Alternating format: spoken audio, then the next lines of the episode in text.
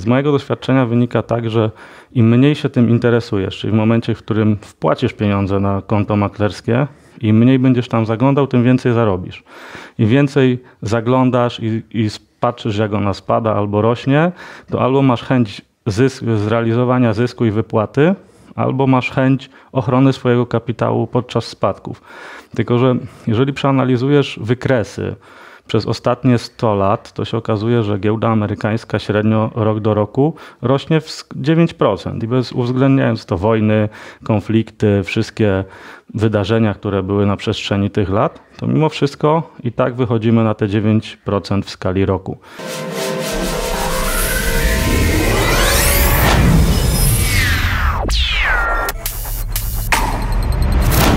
Mecenasem kanału jest Mennica Skarbowa SA, lider polskiego rynku złota oraz platforma do tokenizacji Mozaiko. Nowa definicja inwestycji. Jacek Jakubiuk, witam na kanale Finansowy Preppers. Dzisiaj moim gościem jest Marcin Wojdyła, inwestor giełdowy. Witam wszystkich, witam Cię Jacku. My będziemy mieli jeszcze z Marcinem jeden odcinek o jego projekcie, ale tak nam się fajnie rozmawiało na nie, poza anteniu, że postanowiliśmy, że nagramy jeszcze odcinek. Ostatnio jeden z widzów dzwonił do nas i mówił, że chciałby prawdziwego inwestora z krwi i kości, który zarabia na rynku. I właśnie z Marcinem rozmawialiśmy o tematach inwestycyjnych i może krótko Twoja historia jakby obecności na rynku. Jak to się zaczęło? Z jakimi konsekwencjami i czy jakby były jakieś zmiany, punkty zwrotne? Moja historia e, na rynkach e, samodzielny, może samodzielna historia, to jest 2016 rok, e, a zaczynałem trochę wcześniej, ale z pomocą doradców inwestycyjnych, tak? czyli wiadomo, jako przedsiębiorca... Ten, ten wątek, y, proszę Cię, żeby się rozwinął. Okej, okay, jako przedsiębiorca no, zarobiłem jakiś kapitał, postanowiłem zainwestować na giełdzie, tak? czyli wiadomo, no co robimy? W pierwszej kolejności udajemy się do banku, do jakiegoś doradcy finansowego, mówimy, mamy określoną kwotę, no i chcielibyśmy ją pomnożyć, tak? Czyli ja nigdy też e, nie zakładałem, że mm, chciałbym jakieś e, niebotyczne e, zwroty z, z, zainwestowanego kapitału. Dla mnie satysfakcjonujące było 5-10%, to było jakby super w ogóle inwestycja. Tak? Po to, żeby ochronić przed inflacją, żeby ten kapitał pracował, ale żeby nie, nie leżał po prostu bezużytecznie. No i przed 16-18 rokiem przed... były zupełnie inne stopy procentowe, tak, więc zupełnie inaczej wygląda Dokładnie też rynek. Tak, ja wiem, że dzisiaj 10% y, to dla niektórych to jest taki sufit, który na, naprawdę świadczy o tym, że jest dobrze przy tak niskich Dokładnie. stopach. Wtedy były trochę inne uwarunkowania rynkowe, więc to było jakby bardzo, bardzo realne nawet. To było realne. E i z dzisiejszej perspektywy wiem, że to nie był trudny rynek wtedy, tak? Czyli miałem pewne założenia. Mm, ja generalnie chciałem od początku jakby inwestować na rynkach zagranicznych, czyli moje, moje założenie to był rynek zagraniczny. Takie, takie ustaliliśmy, 50% i to były podstawowe założenia. Nie miałem zielonego pojęcia o rynkach finansowych, wchodziłem, miałem kapitał, mówię, odłożony, czyli to były lata pracy, lata wyrzeczeń, czyli pieniądze, które no, ciężko jakby było zarobić. No i poświęciłem je, powierzyłem je osobie, która powinna mieć e, dość duże doświadczenie jakby w zarządzaniu kapitałem, bo to był jeden z większych banków e, w Polsce, który mm, miał bardzo dobre opinie, private banking, czyli powiedzmy już taka wyższa e, półka. Po czym po jakimś roku inwestowania dowiedziałem się, że w zasadzie z zainwestowanej kwoty, że nic praktycznie nie zostało, że ona jest zablokowana, że fundusze, w które oni zainwestowali po prostu przejęły cały kapitał, że nie da się tego wy, odzyskać z tego względu, że statuty nie pozwalają, bo są zapisane w taki sposób, który uniemożliwiają. I trochę mi się e, od razu skojarzyła jak teraz oglądałem film Landromat, nie wiem czy widzieliście, może to było od, odnośnie akurat e, firm ubezpieczeniowych. No i ta cała sytuacja, w której, w której ja wylądowałem, czyli prawnicy, powiedzmy cały spór, e, te firmy się zmieniały, czyli one zmieniały nazwy, czyli te fundusze co chwilę były inne i, i za każdym razem była odpowiedź, że to nie dotyczy już nas, bo to tamta poprzednia firma. No i generalnie e, no te pieniądze uznałem za stracone, tak? czyli w pewnym momencie odpuściłem, ale postanowiłem, że jednak sam się wyedukuję i zobaczę jakby jak można w przyszłości lepiej zarządzać tym kapitałem. No i moja historia zaczęła się od, po prostu od prostych rzeczy, czyli kupiłem książki, czy zainwestowałem w siebie, poszedłem do księgarni, kupiłem za 1000 zł książek, przeczytałem je wszystkie.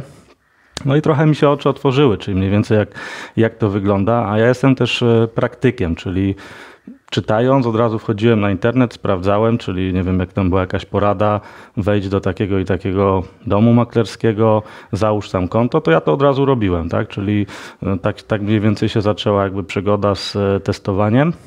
No i początkowo to były polskie domy maklerskie. E, zaczęło się od mniejszych sum, czyli zacząłem inwestować w mniejsze sumy.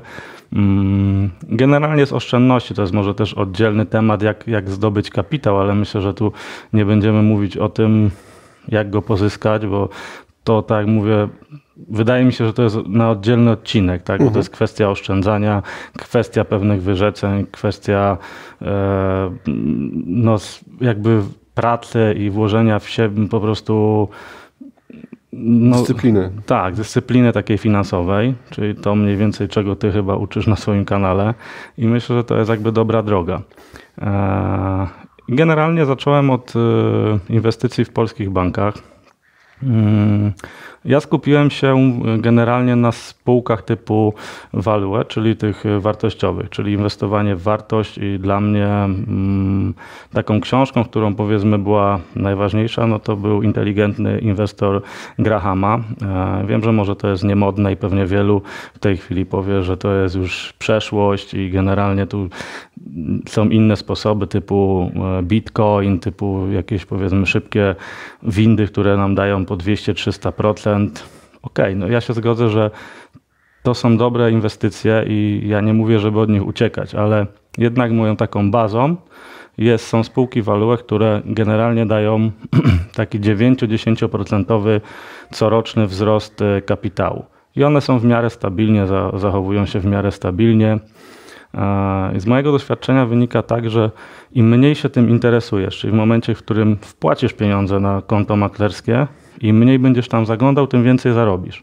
Im więcej zaglądasz i, i patrzysz, jak ona spada albo rośnie, to albo masz chęć zysk, zrealizowania zysku i wypłaty, albo masz chęć ochrony swojego kapitału podczas spadków. Tylko, że jeżeli przeanalizujesz wykresy, przez ostatnie 100 lat to się okazuje, że giełda amerykańska średnio rok do roku rośnie w 9%. I bez uwzględniając to wojny, konflikty, wszystkie wydarzenia, które były na przestrzeni tych lat, to mimo wszystko i tak wychodzimy na te 9% w skali roku. Więc e, najlepiej tak naprawdę kupić taką spółkę, taką, która wypłaca jeszcze nam dywidendę, po to, aby mieć ten słynny procent składany, tak, który nam powiększa cały czas wartość kapitału. E, i ją trzymać po prostu. I to jest e, zasada, która wydaje mi się taka złota zasada inwestycji. Ja też nie uciekam jakby od e, inwestycji w inne aktywa typu nieruchomości, bo ja jestem przedsiębiorcą, mam własne przedsiębiorstwa, inwestuję w te przedsiębiorstwa, inwestuję w nieruchomości, inwestuję w metale szlachetne, inwestuję też w kryptowaluty, także to jak najbardziej trzeba w tym być, tak? Czyli mamy jakby taki w tej chwili świat, w którym wydaje mi się, że w każdej jakby z tej inwestycji trzeba próbować, ale dywersyfikacja chyba to słowo, które też jakby wszędzie występuje, jednak no nie bez powodu ktoś je kiedyś wymyślił, tak? Czyli wydaje mi się, że ono, każdy inwestor, który chce zarabiać na rynku, a nie tylko tracić, powinien jednak mieć rozłożony ten kapitał. I mm, dobrą inwestycją bezpieczną dla mnie wbrew pozorom, po wielu latach jakby testów też, jednak jest giełda amerykańska, czyli stabilne spółki, które ja analizuję osobiście w tej chwili, czyli czytając książki, ja mogę też ewentualnie mhm. podesłać Ci listę książek, które ja przeczytałem. Myślę, że to też może będzie taka wiedza, którą... To może nie te, które przeczytałeś, tylko te, które warto przeczytać. Te, które warto bo, przeczytać. Bo wszystkie to jakby moglibyśmy czytać, y, y, tylko chodzi o to, żeby wyselekcjonować te y, najfajniejsze, to wrzucimy w opis. A mm, ja bym się chciał zapytać Ciebie, w jaki sposób Ty oceniasz spółkę, w którą wchodzisz? Znaczy w tej Rozumiem, chwili... że dywidenda to jest tak, jeden znaczy, z wyznaczników. ja w tej chwili um, korzystam już z narzędzi, z których e, korzystają też e, fundusze, ETF-y. E, to jest z góry Focusa, tak? czyli to jest drogie narzędzie.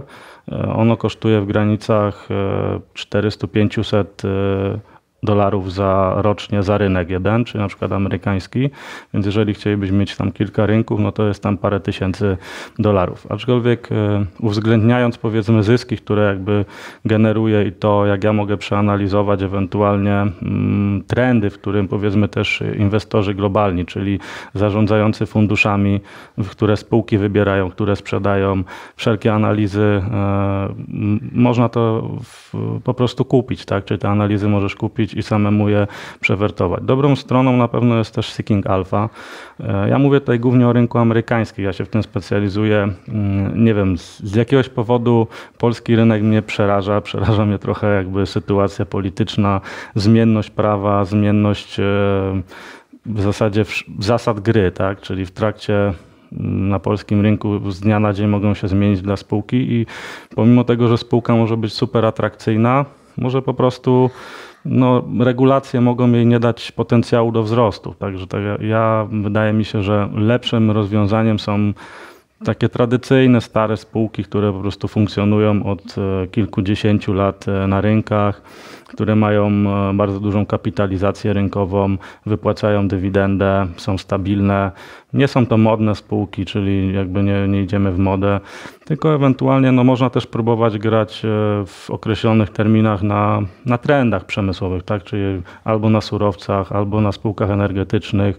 No, dla mnie na przykład bardzo dobrym w ostatnim czasie mm, taką sytuacją, którą ja osobiście wykorzystałem i to był e, COVID, tak? Czyli jakby w efekcie COVID-u e, postanowiłem no, kupić większość spółek produkujących szczepionki, czyli chińskie, rosyjskie, amerykańskie, czyli w zasadzie wszystkie. No i na dzień dzisiejszy no, te spółki bardzo dobrze prosperują. No to jest kwestia nawet takiego prostego myślenia, tak? Czyli jeżeli ktoś ma na całym świecie sprzedać miliardy szczepionek. Przy gorączce złota najlepiej zarabiają yy, tak, sprzedawcy nie. więc, i sitek, i kilofów, tak? Więc myślę, że tutaj jakby też trzeba troszeczkę wyjść poza schemat i jakby przestać patrzeć na to, co ogół robi, czyli że wszyscy sprzedają, bo jest pandemia i za chwilę będzie cała gospodarka zamknięta. Tylko trzeba pomyśleć, co w tej sytuacji, kto w tej sytuacji skorzysta na tym wszystkim, tak? Bo często jest tak, że my w tym właśnie owczym pędzie też sprzedajemy i to jest najgorsze, co możemy zrobić, tak? Bo lepiej, e, jak nam pokazują kryzysy 2008 rok, czy właśnie teraz covidowy, to te spadki, e, one trwają stosunkowo niedługo. No to jest maksymalnie do dwóch lat. Tak naprawdę ten rynek wraca zawsze do poziomów sprzed spadków. Także jeżeli ktoś e, inwestuje swoje pieniądze i nie musi z nich żyć, czyli nie są to pieniądze, które są mu potrzebne na jedzenie, tylko na inwestycje i chce je pomnożyć, to okres dwóch lat nie powinien być dla niego problemem. Ja nawet pamiętam taki jeden cytat właśnie z książki nie mam pamięci do książek, do tytułów, to od razu powiem, ale to mi utkwiło w głowie właśnie e, jednego inwestora, który całymi dniami przesiadywał e, przed ekranem Bloomberga, analizował wszystkie spółki, czyli codziennie tak naprawdę jego dzień się zaczynał od samego rana i analiza, stres, sprzedawanie, kupowanie. I w pewnym momencie sytuacja życiowa zmusiła go do tego, że musiał wyjechać do Austrii gdzieś na jakąś wioskę, w którym totalnie nie było e, zasięgu, nie było internetu, bo to jeszcze były takie czasy, gdzie nie było łączy internetowych. Problem był z połączeniem się w ogóle z jakimkolwiek telefonem. I okazało się, że jak on tam siedział i nie miał do tego dostępu, to on dużo więcej zarobił niż sprzedając i kupując, tak? Bo to też musimy pamiętać o tym, że wszelkie e, firmy, które zajmują się sprzedażą, pośredni, pośrednictwem sprzedaży akcji, one też na tym zarabiają, tak? Czyli w ich interesie jest, żebyśmy jak najwięcej kupowali, jak najwięcej sprzedawali, tak? Od tego są prowizje. Czy nikomu nie podobają się tacy inwestorzy jak ja, którzy kupią i trzymają i jakby nie mają zamiaru sprzedawać i to jest najgorszy chyba inwestor, jaki może być. No bo Wiem, tak, że też y, umarza się pozycję, jeżeli przekroczą jakiś tam limit, tak, znaczy żeby, tej, żeby za, za, długo nie trzymać. W tej chwili już nawet y, wiem, że niektóre e, domy maklerskie wprowadzają też opłatę za utrzymanie pozycji, tak? czyli kiedyś były tylko za transakcje, no w tej chwili za to, że już masz te pozycje, no to już musisz za nie zapłacić. Mm, ja też, no tak mówię, no, uczyłem się, ja w tej chwili już nie jestem w Polsce, jeżeli chodzi o inwestycje, z tego względu, że mamy dość niekorzystną sytuację mm, podatkową w Polsce, jeżeli chodzi o wypłatę dywidend zagranicznych, szczególnie ze Stanów Zjednoczonych. E, z tego, co e, się orientuję mm, po rozmowach z domem maklerskim, Polska nie podpisała umów ze Stanami, czyli jesteśmy jednym z nielicznych krajów w Europie, który nie podpisał stosownej umowy, żeby ochronić e, jakby inwestorów. Nie wiem, czy też dobrze mówię, ale to są takie informacje od, z domu maklerskiego, które otrzymałem. No i generalnie po przeliczeniu wychodzi, że my tą e, dywidendę mm, tracimy, tak? Czyli ona jest e, w Polsce 30% z tego względu, że jest, mamy podwójne opodatkowanie. Czyli teoretycznie jest umowa o unikaniu podwójnego opodatkowania, ale ona nie dotyczy akurat właśnie tej sytuacji wypłaty dywidend, więc e, mhm. nasz urząd skarbowy i to faktycznie ja to potwierdzam, bo na moim picie to było 30% mniej więcej, tak? A w tej chwili mm, przenosząc się, ja się przeniosłem akurat do Danii, i płacę 15%, w Polsce dopłacam tylko 4%. Mhm. Także też trzeba pamiętać jakby o tych takich niuansach, bo to też jakby ma wpływ na ostateczny wynik finansowy nasz, czyli, czyli to ile my zarobimy ostatecznie z tej inwestycji, no to też e, te wszystkie opłaty mają na to wpływ. Także to trzeba zwracać na to uwagę, trzeba to sobie wszystko też sumować. Okej, okay. czyli nie, jakby podsumowując y, trochę, nie bądźmy chciwi, edukujmy się, nie powierzajmy pieniędzy specjalistom, Zgadza bo to się. nie zawsze wychodzi. Takie pytanie, nie musisz na nie odpowiadać. W czym obecnie siedzisz? Na jakich spółkach? Znaczy ja w tej chwili na spółkach e, powiem może, powiem czemu, to nie jest tajemnica, nie? także mm, może komuś podpowiem, może nie. E, ryzyko jakieś jest, ja siedzę na wizie, czyli głównie na kartach, ona miała spadki dość duże. E, przerzuciłem się na wizę z tego względu, że po aferze z Amazonem Amazon powiedział, że mm, nie będzie akceptował kart wizy. Mm, no ale to tak naprawdę jest e, globalnie rzecz biorąc, to jest tylko 2% transakcji łącznie wizy, ale głównym powodem mm, tego, że e, wszedłem w wizę jest to, że mam w tej chwili w portfelu dwie karty wizy z giełdy z Bianki i z e, Coinbase'a. I to są w tej chwili tak naprawdę, posiadając wizę, możesz zapłacić każdą kryptowalutą za wszystko, co masz. Czyli to jest pierwszy chyba taki projekt, bo Mastercard jeszcze chyba nie wszedł, więc wydaje mi się, że tu będzie jakby monopol e, na rynku, jeżeli chodzi o obsługę płatności kryptowalutami. I to działa już wtedy, jest w automacie zrobione, więc e, ja analizowałem pod tym kątem, że tam nic się nie wydarzyło tak naprawdę w tej spółce, żeby ona takie spadki zanotowała, pomimo tej afery z Amazonem. Tam wszystkie e, finanse się zgadzają, zyski spółki się zgadzają, wszystko tam się zgadza. Spółka wypłaca dywidendy więc tak naprawdę była przeceniona. Więc e, to był powód. Tak samo kupiłem PayPala, czyli e, to też jest kwestia decyzji. Nie dość, że mieliśmy przecenę, to sytuacja finansowa, rosną nam e, stopy procentowe, czyli to jest zysk dla banków. Banki będą zarabiały jakby w tej sytuacji globalnej, która jest będą problemy tak naprawdę z, e, w związku z tym, że jest coraz drożej, więc pewnie będą problemy z wypłacalnością firm, będzie trzeba się wspomagać kredytami. Te kredyty no, też będziemy pozyskiwać e, w bankach, więc uważam, że instytucje finansowe i banki to jest jakby taki trend, który w tej chwili może wieść prym. Mhm. Jeszcze na chwilę wrócę do tego tematu oszczędzania, bo w sumie jak już tu siedzisz, to yy Większość osób, które mm, zaczynają oszczędzać, próbują oszczędzać, mają problem z tą właśnie samodyscypliną. E, jak ty sobie z tym poradziłeś? Czy od zawsze, od dziecka byłeś taki usystematyzowany, że jak e, ciocia dała na komunię stówę, to pięć dych odkładałeś tu, pięć dych wydawałeś na cukierki. Czy e, od zawsze, czy musiałeś to wypracować i czy to jakieś takie masz trzy takie złote rady dla, dla ludzi, którzy chcą odkładać, a nie potrafią? Okej, okay, znaczy ja generalnie nie wywodzę się z bogatej rodziny, nie, czy nie miałem nigdy jakiejś. Nie otrzymałem jakby w spadku albo nie wiem, jakiegoś kapitału, tylko wszystko wypracowałem. Pierwsza moja firma to jest tak zwana garażowa firma, od której zaczynałem, więc jakby te pieniądze, które zarabiałem zawsze e, no były po prostu takim ciężko zarobionymi pieniędzmi. Trochę mi było szkoda ich wydawać, czyli to było na zasadzie takiej, że jak e, mogłem kupić, nie wiem, nowy telefon, no to tak naprawdę ten stary nadal dzwonił i wysyłał SMS-y, nie? więc jakby nie miałem tej potrzeby. I wydaje mi się, że główny problem no, w dzisiejszych czasach jest taki, że jesteśmy zewsząd zachęcani tym, że powinniśmy mieć jakieś e, dodatkowe, powiedzmy, nie wiem, gadżety, wymieniać je na coraz to nowsze modele, tak? Tylko każdy z nas powinien sobie zdać sprawę, że jakby kwestia posiadania tych przedmiotów, no niekoniecznie jakby daje nam jakikolwiek zysk finansowy, tak? Czyli posiadanie, lepiej posiadać jakieś aktywa i próbować zamiast zegarka kupić sobie akcje na przykład, nie? No to jest, y, które nam dadzą w przyszłości dużo więcej możliwości.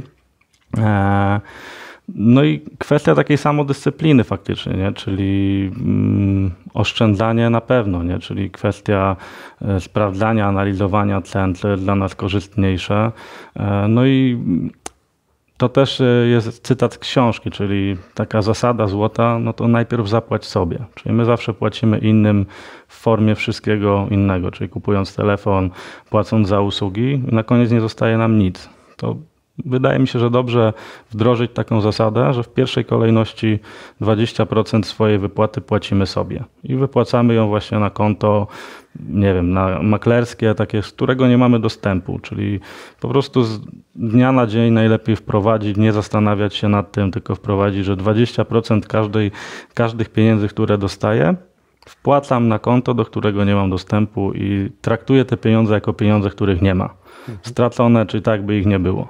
Bo jeżeli je potraktujesz jako łatwo dostępne, to z pewnością je wydasz, czyli te pokusy zawsze gdzieś będą. No, żyjemy w świecie pokus, więc z każdej strony nas otaczają, tak? Czyli jeżeli zainwestujesz w akcje, no to ja już widzę, jest... Widzę już te komentarze. Co za... Y, y, taka pospolita, błaha porada, oszczęd, najpierw zapłać sobie. Ale ja jestem ciekawy, ile osób to to wdraża u siebie w życie, bo jakby to się przewija we wszystkich materiałach oszczędzania. Wszyscy o tym mówią. A Ale nikt jak, tego jak, nie robi. Jak to mówił Kanarkiewicz, e, wizja bez realizacji to halucynacja. Więc ja się, e, jestem ciekawy, ile, ile z Was robi to, że najpierw płaci sobie, a później później dopiero e, płaci innym i e, ile zbudowało przez ten czas oszczędności i inwestowało. Jeżeli jest ktoś, kto najpierw płaci sobie, to odezwijcie się w komentarzach, zobaczymy ile was jest. Znaczy ja myślę, że to jest kwestia właśnie edukacji, tak? Czyli my nie, nie mamy tej edukacji, nikt nas nie edukował też, czyli ja mam takie wrażenie, też ja urodziłem się w PRL-u nie? i my jakby przechodziliśmy przez zmianę systemu i mam takie wrażenie, że my od razu zostaliśmy zaatakowani kapitalizmem. Czyli ten kapitalizm jakby obecne pokolenie trochę ma we krwi taki, że, że firmy nas troszeczkę wykorzystały, tak? Czyli my jesteśmy nauczeni, że my to musimy mieć. No my jesteśmy jednym chyba tam, nie wiem, drugim chyba krajem po Meksyku, który bierze też najwięcej pożyczek, czyli nie jesteśmy nauczeni e, inwestowania, oszczędzania, tylko bardziej jesteśmy nauczeni wydawania, czyli korporacje wykorzystały nas do tego, żeby nauczyć nas, jak mamy wydawać. Żaden rząd, który był, nikt się nie pokusił i dalej tak jest, nie kusi, żeby nauczyć dzieci, w jaki sposób na przykład one mają oszczędzać. Czyli nie wiem, czy ktoś bardzo, z Was w szkole... Bardzo nas, nas oducza, bo nie, było przecież OFE, inne rzeczy, tak. które miały nam pomóc odkładać na przyszłość i, i każdy wie, co, co się stało, a y, przy takiej inflacji to też pewnie y, y, ludzie będą mieli taką retorykę niedługo, że powinni szybko wydawać, żeby te pieniądze nie straciły na wartości, bo jak oszczędzą, to później będą mieli mniej za to, nie? No tak, tak pewnie będzie, nie? Tylko, że tutaj no, trzeba mądrze to robić faktycznie, no i jeżeli nawet przyjmiemy, ta inflacja też nie będzie trwać wiecznie. No ja mam nadzieję, że nie będziemy mieli Wenezueli czy tam ewentualnie Turcji i że to jednak się skończy, tak, że to będzie e, przejściowe. Trzeba być optymistą. Wierzmy w to, że tak będzie i że to parę lat pewnie jakieś tam będziemy ciągnąć te wysokie stopy procentowe, ale potem one zaczną spadać. No, Rynek ma się też do siebie tak, że są cykle koniunkturalne i w tej chwili wkraczamy w nowy, no jest zmiana stóp procentowych, czyli pewnie będzie spowolnienie gospodarcze i też trzeba jakby patrzeć jakby w tym kierunku, bardziej się ustawiać do inwestycji takich, które no faktycznie nas mogą ochronić, czyli te spółki e, duże, tak naprawdę dywidendowe, uważam, że w tej chwili e, będą miały potencjał może nie do wzrostów, ale do stabilnego właśnie przechowywania kapitału. Czyli jeżeli mm, będą spadki, no to na spółkach technologicznych na pewno one będą dużo większe niż na spółkach typu Value. Mhm. Na koniec mamy taką tradycję, że każdy z gości ma taką złotą myśl. Wiem, że dzisiaj e, takich smaczków od Ciebie sporo wyrwałem, ale jeszcze spróbuj na koniec taką wisienkę na tym torcie położyć. Znaczy ja powiem tak, że co jest, to jest na własnych błędach może, to żeby nie ufać po prostu nikomu, tylko wziąć samemu się do pracy, wyedukować się i, i działać samemu, bo ja, ja zastanawiałem się nad tym, dlaczego jeżeli faktycznie e, ci inwestorzy, powiedzmy, czy doradcy inwestycyjni w bankach tak naprawdę tak dobrze doradzają, czemu nie robią tego samemu i dlaczego jakby nie są powiedzmy na powiedzmy gdzieś tam na, na szczytach najlepszych inwestorów, tylko no doradzają innym, tak? Bo jeżeli coś potrafimy robić dobrze, no to tak naprawdę powinniśmy to robić dla siebie. Zazwyczaj ta wiedza jest zamknięta trochę, nikt jej nie chce udostępniać. I mam wrażenie takie, że instytucje też to są korporacje, które chcą pozyskać ten kapitał i nie zawsze chcą nam go oddać, więc jakby tutaj bardziej w tą stronę to działa. Nie chcę straszyć, oczywiście są na pewno też e, uczciwe instytucje finansowe, z którymi warto współpracować, ale zawsze trzeba mieć z tyłu głowy to, że mm, żeby jednak e, myśleć o tym, co się robi i w jaki sposób i komu się powierza swoje pieniądze. Podobno też wśród prostytutek są dziewice. Dajcie łapkę w górę, jeżeli Wam się podobało. E, kliknijcie subskrypcję i napiszcie w komentarzach, jakie Wy macie sposoby na oszczędzanie i e, czy podoba Wam się taka perspektywa inwestowania, czy nie. A jeżeli macie lepszą, to jaką? No i do miłego zobaczenia następnym razem. Dzięki, cześć. Dziękujemy.